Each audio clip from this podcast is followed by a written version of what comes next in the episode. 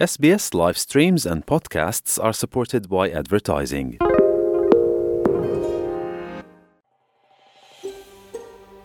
شما به اسپیس فارسی گوش می کنید.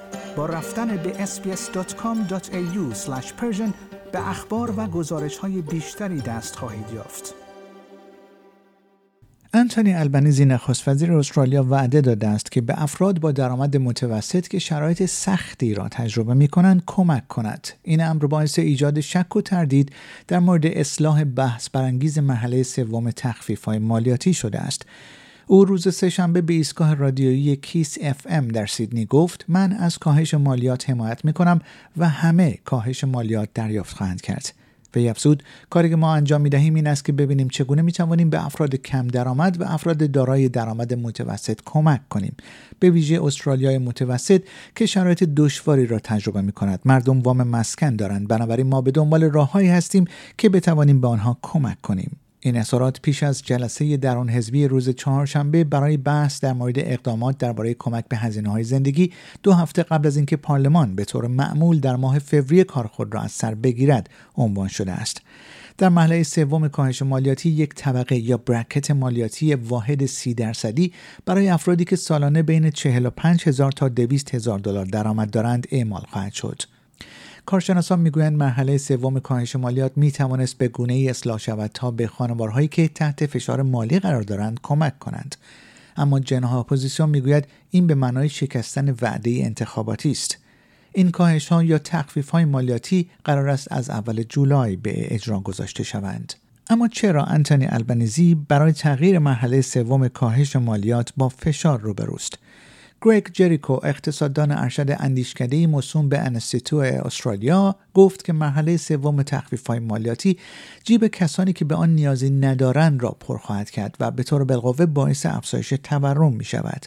او به SBS News گفت بزرگترین مشکل این است که در دوره بحران هزینه های زندگی مرحله سوم کاهش مالیات واقعا سود چندانی برای کسانی که بیشترین آسیب را تجربه کرده اند یعنی افراد کم درآمد و متوسط برمغان نمی آورد.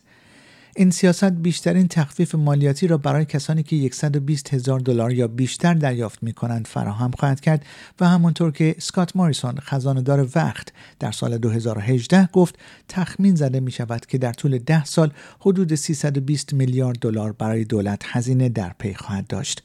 آقای جریکو گفت تورم باعث افزایش قیمت اقلام ضروری شده است و دولت وظیفه دارد تا به افراد کم درآمد و متوسط که در نتیجه این امر بیشترین آسیب را متحمل می شوند کمک کند.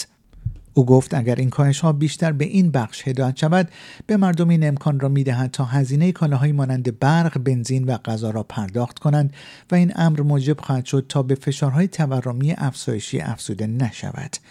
طبق قانون کنونی افراد کم درآمد با کمتر از 45 هزار دلار هیچ کمکی دریافت نخواهند کرد. در حالی که یک فرد با درآمد متوسط 80 هزار دلار 16 ممیز 80 صدام دلار اضافی در هفته تخفیف مالیاتی دریافت خواهد کرد. او گفت در عوض دادن 9075 دلار اضافی به افرادی که درآمد بالا دارند و پسنداز دارند می تواند تورم را تحت فشار قرار دهد زیرا این پول اضافی برای اقلام غیر ضروری و لوکس صرف می شود. روز دوشنبه انگس تیلر خزانه‌دار سایه از جناح اپوزیسیون گفت هر گونه تغییر در مرحله سوم نشانگر یک خلف وعده انتخاباتی است او به آقای آلبانیزی یادآوری کرد که استرالیایی ها در دو انتخابات به این سیاست رأی دادند.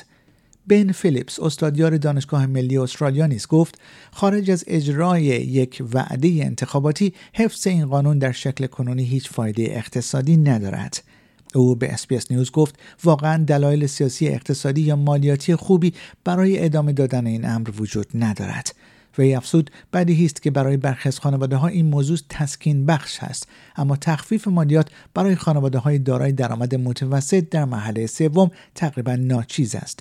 بیشتر خانواده های پر درآمد هستند که بیشترین سود را دریافت می کنند و آنها واقعا با فشارهای جدی هزینه زندگی روبرو نیستند.